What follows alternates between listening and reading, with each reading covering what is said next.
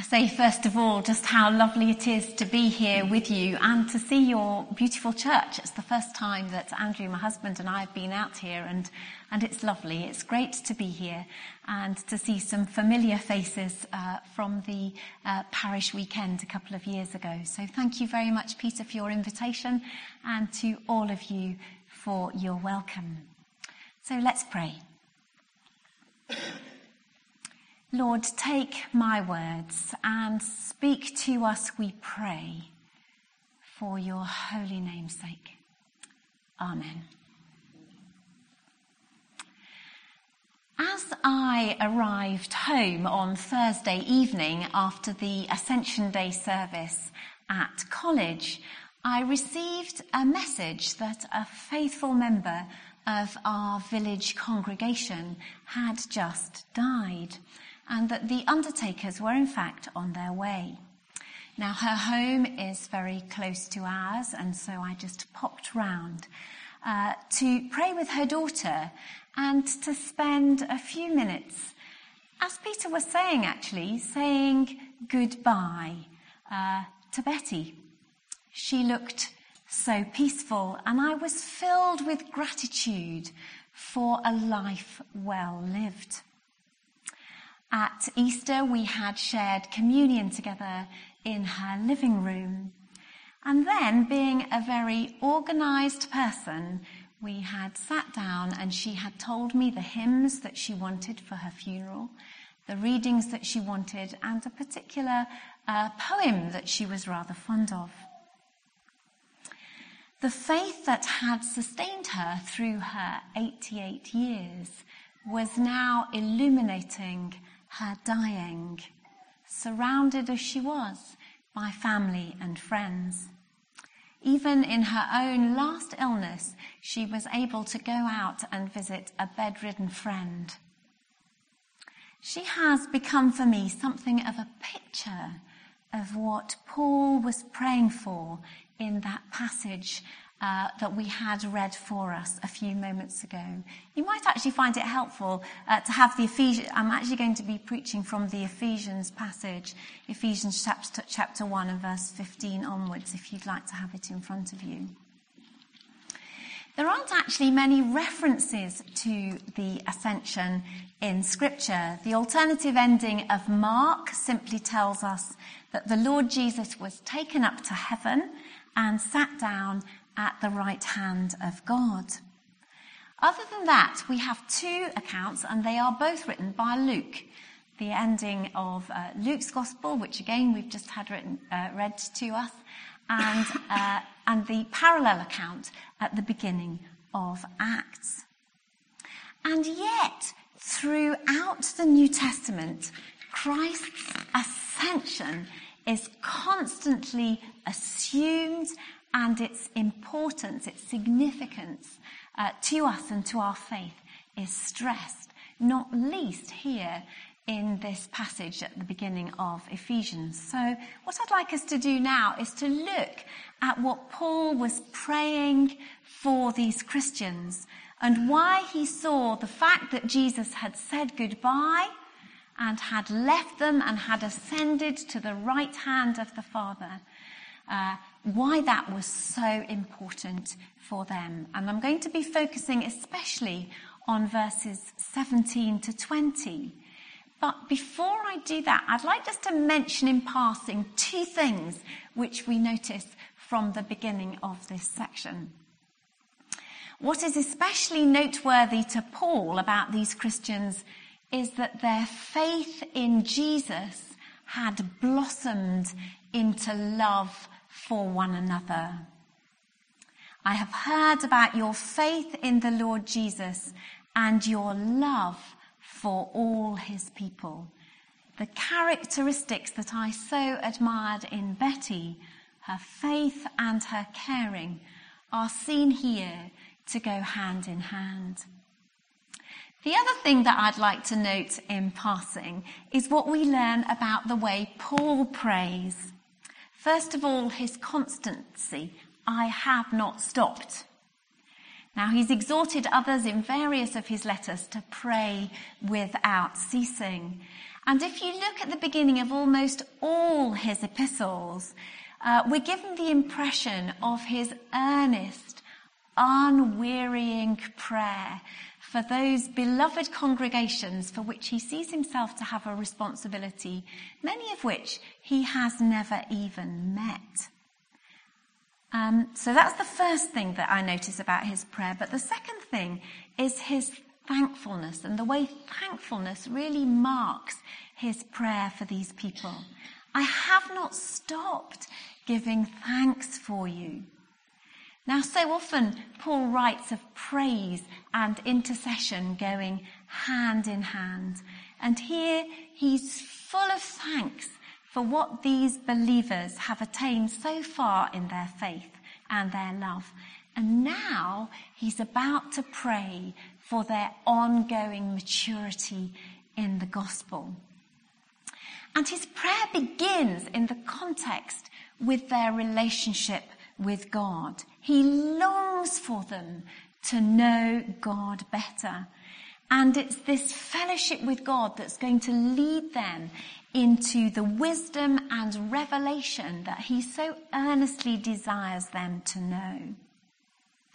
It seems that, uh, that Paul sees this wisdom as a particular spiritual gift. It's not just something they're going to learn from reading books and from studying, important as that may be. This is something that comes from the Holy Spirit. And according to Paul, it must come first because for him, the gospel was just, is just so amazing that the only way they're going to really grasp it, the only way they're going to understand all the good things that God has for them is if the Spirit opens their minds, gives them the gift of wisdom. They need to be taught by God Himself. We need the Holy Spirit to reveal God to us, to enable us to know and to see just how amazingly uh, wonderful uh, He is. And perhaps as you're sitting here, you can allow your mind to think back over your own Christian journey and recognize those times and those places where you've come to a new understanding or a deeper realization of what God in his great mercy has done for you. I thought about this myself as I was preparing, and I know that looking back over my life, there's probably no time when I haven't believed in God, when I haven't known God. From the moment I was, I learnt to speak, I was taught to pray. But undoubtedly, there have been significant moments along the way when either something I didn't understand became clear to me, or when something I'd not even thought of uh, became vitally important for the first time. And we often describe moments like that, don't we, as having our eyes opened. And that's the image that Paul uses in verse 18. I pray that the eyes of your heart may be enlightened or opened. And this is the Spirit's work you remember how Jesus taught his disciples before he said goodbye that the Spirit, he was going to send them the Spirit, and the Spirit would lead them into all truth. The Holy Spirit will teach you everything and remind you of all that I have said to you. That's John chapter 14 and verse 26. And then again in John 16, he says, When the Spirit of truth comes, he will guide you into all truth. And it was when I was a student that I understood for the first time what the cross was all about. It's not that I hadn't heard about the cross or that people hadn't explained about forgiveness, but the eyes of my heart were opened in a new way. And I realized that my life could be transformed by the forgiveness that God offered. At the time, I was sharing a house with three others. It was the beginning of the 1970s, and the orange swirly uh, wallpaper is firmly uh, fixed in my memory as I think back to the evening when I felt I really wanted to share with my housemates what had happened to me. And I remember it now as an evening of grace. The Spirit was revealing to us something more of the depths of God's love, the gift of forgiveness, and the love that flows between us as we share together. So that's what Paul is saying here. He says, if we're to know the depths of God's, what God has for us, we need God's wisdom, we need God's revelation, and that is a gift of the Spirit when the eyes of our hearts are opened, when the eyes of our hearts are enlightened. So what is it that Paul wants the eyes of these Christians' hearts to show them? Well, I think he wants them, it says here, three things. And the first is the hope to which they have been called. Now, Paul doesn't spell out exactly what that hope is, so we have to look elsewhere in the New Testament for the details. But firstly, surely, the form, our foremost calling is to belong to Jesus Christ as Paul writes at the beginning of Romans, to become God's beloved sons and daughters. We sang, didn't we, just a few minutes ago, that uh, Christ in me, the hope of glory. The fact that Jesus is in us, that we belong to Jesus, that God loves us. Surely that is the hope to which we have been called. But how hard it is to really believe that. I think that of all the things I do in my daily work with ordinands and clergy, helping to live out of the truth of the fact that they are profoundly loved by God is the hardest thing. Of course, they all believe in their heads that God loves them. God loves everybody. Doesn't God love the whole world? Isn't that why Jesus came? But somehow it's all too easy to live as if we are the sole glorious exception to God's love for the world. Other callings that we find in the New Testament are to be holy, to know peace in our hearts, to be free. John Stott has said, that it's a call to an altogether new life in which we know, love, obey, and serve Christ, enjoy fellowship with Him and one another, and look beyond our present suffering to the glory which will one day be revealed. This is the hope to which God has called every one of us here this morning. Secondly, Paul prays that they might know the riches of their inheritance. It is a bit of an ambiguous statement. Does it mean the inheritance that God receives or the inheritance that God gives? Some people see it in terms of God's people being God's inheritance, much as we read in the Old Testament about God's people being God's possession. But others think it's more likely that Paul means the inheritance that God gives to us. The inheritance that Peter describes in his first letter as an inheritance that is imperishable, undefiled, unfading, kept in heaven for you. As God's children, we are God's heirs. We are fellow heirs with, with Christ, as we hear in Romans. And of course, we don't know exactly what it's going to be like. But we can look to the book of Revelation to give us a taste of the glory that is there ahead.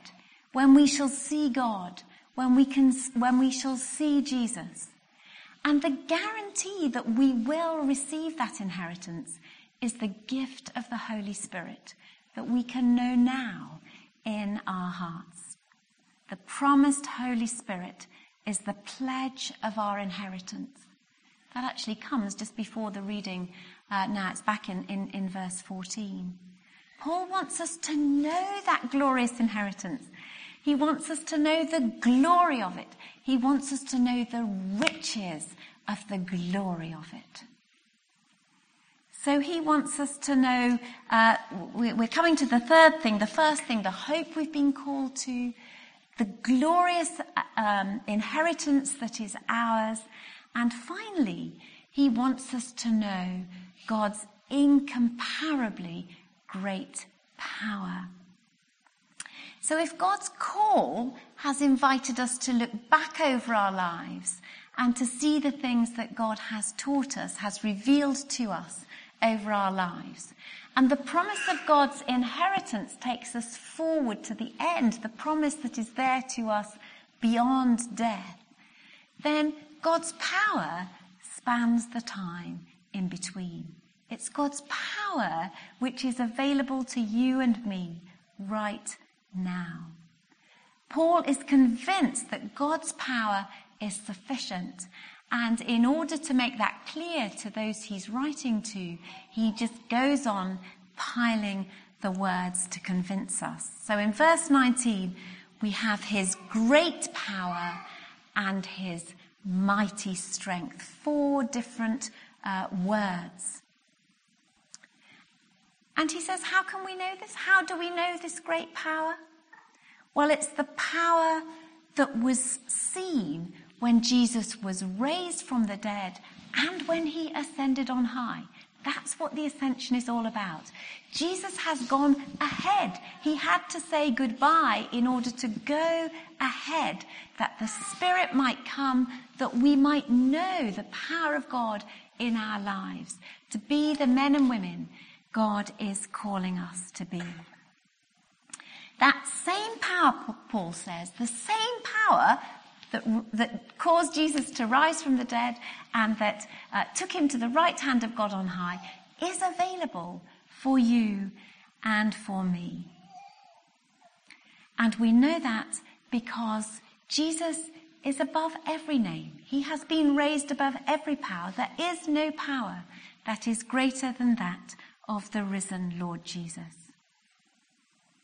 Now I wonder whether any of you are sitting here and thinking, yeah, right. I can hear talks about the power of God, but I really find it hard to believe that for myself. I find it hard to know that that power is really available to me uh, here now. Well, I find it difficult too sometimes, and so what I'd like to do is to close by telling you of something that happened to me earlier this year when I really felt as if God opened the eyes of my understanding to see the kind of things that He has on offer if only we will really trust Him. We've got some friends who are very keen skiers and they have an apartment in the French Alps. And for years they've been trying to persuade us as a family to go out and stay with them in exchange for Christmas or Easter uh, and a service um, for the English speaking congregation there. And this year we finally agreed to go for New Year and an Epiphany uh, service. Uh, now, by the time we arrived, our friends had been out there for several weeks, and um, there'd been advertising an Alpha course. Now, I have to tell you that our friend Jane believes she, well, she really lives as if whatever is needful, God will provide. And she had decided that it was right, God was calling her to set up an alpha course for those who were skiing uh, in this place over the summer. And several people had signed up. Uh, but there was one woman who'd said she really wanted to come, but all Jane knew about her was that her name is Lisa and she lives behind the supermarket. Now, it's about half past five on the first day of this Alpha course. Um, I turned to Jane. I said, Well, shall, shall we pray about tonight? And she said, yes. She said, but I don't want to pray here. She said, I think we'll go for a walk. We'll pray, we'll go out, we'll pray, and we'll look for Lisa. Well, my heart sank. It was dark. The whole place was covered in sheet ice.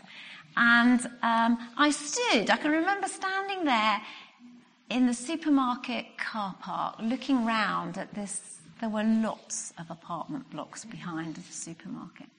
And I found myself praying, Lord, I'm finding this very difficult.